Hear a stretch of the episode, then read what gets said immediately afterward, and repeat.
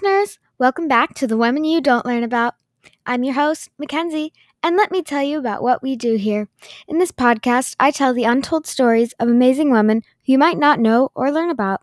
Today, tune in for Ida B. Wells, an African American journalist, abolitionist, and feminist. She fought for equality and ran an anti lynching campaign. Ida B. Wells was born into slavery July 16, 1862, in Holly Springs, Mississippi.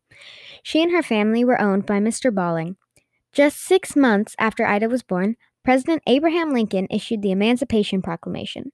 Her family was now free and no longer slaves, but there were still restrictions because they were African American, which was wrong.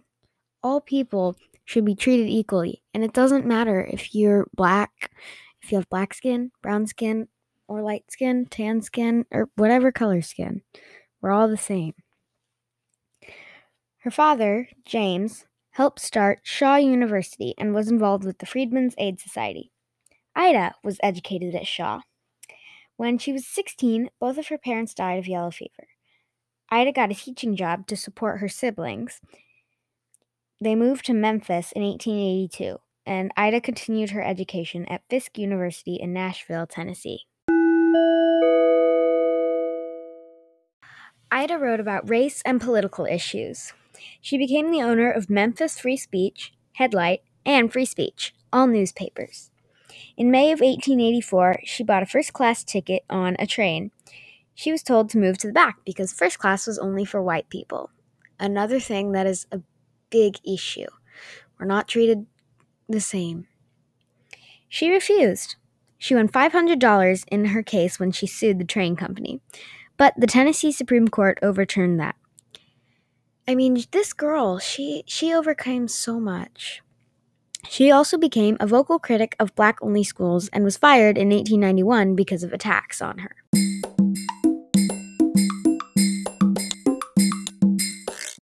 In 1892, three friends, Tom Moss, Calvin McDowell, and Will Stewart, made a grocery store together. It drew away customers from the white stores.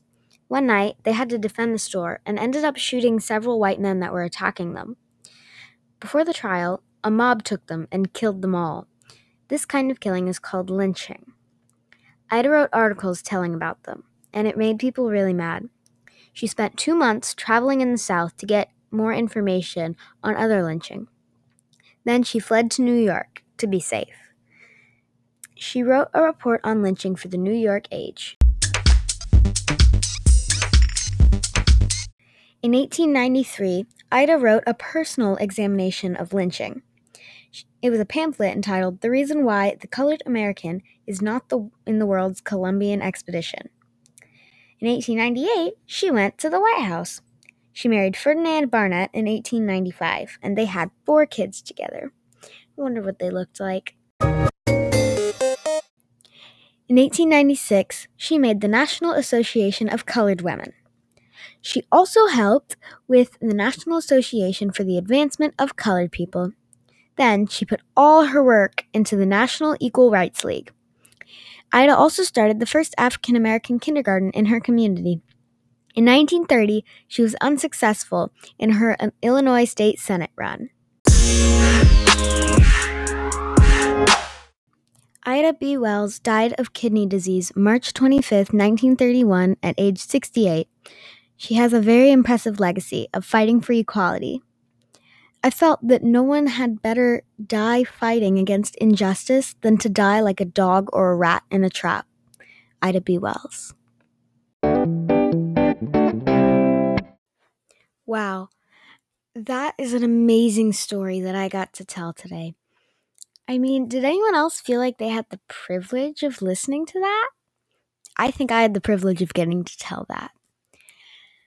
Well, I hope you guys enjoyed Ida B. Wells as much as I did. Don't forget to like, subscribe, and share with everyone you know. You can email me at womenpodcast21 at gmail.com. You can also send a voice message to me. I put the link in the episode description. I hope you guys have a great rest of your week, and I will see you guys next week. Bye.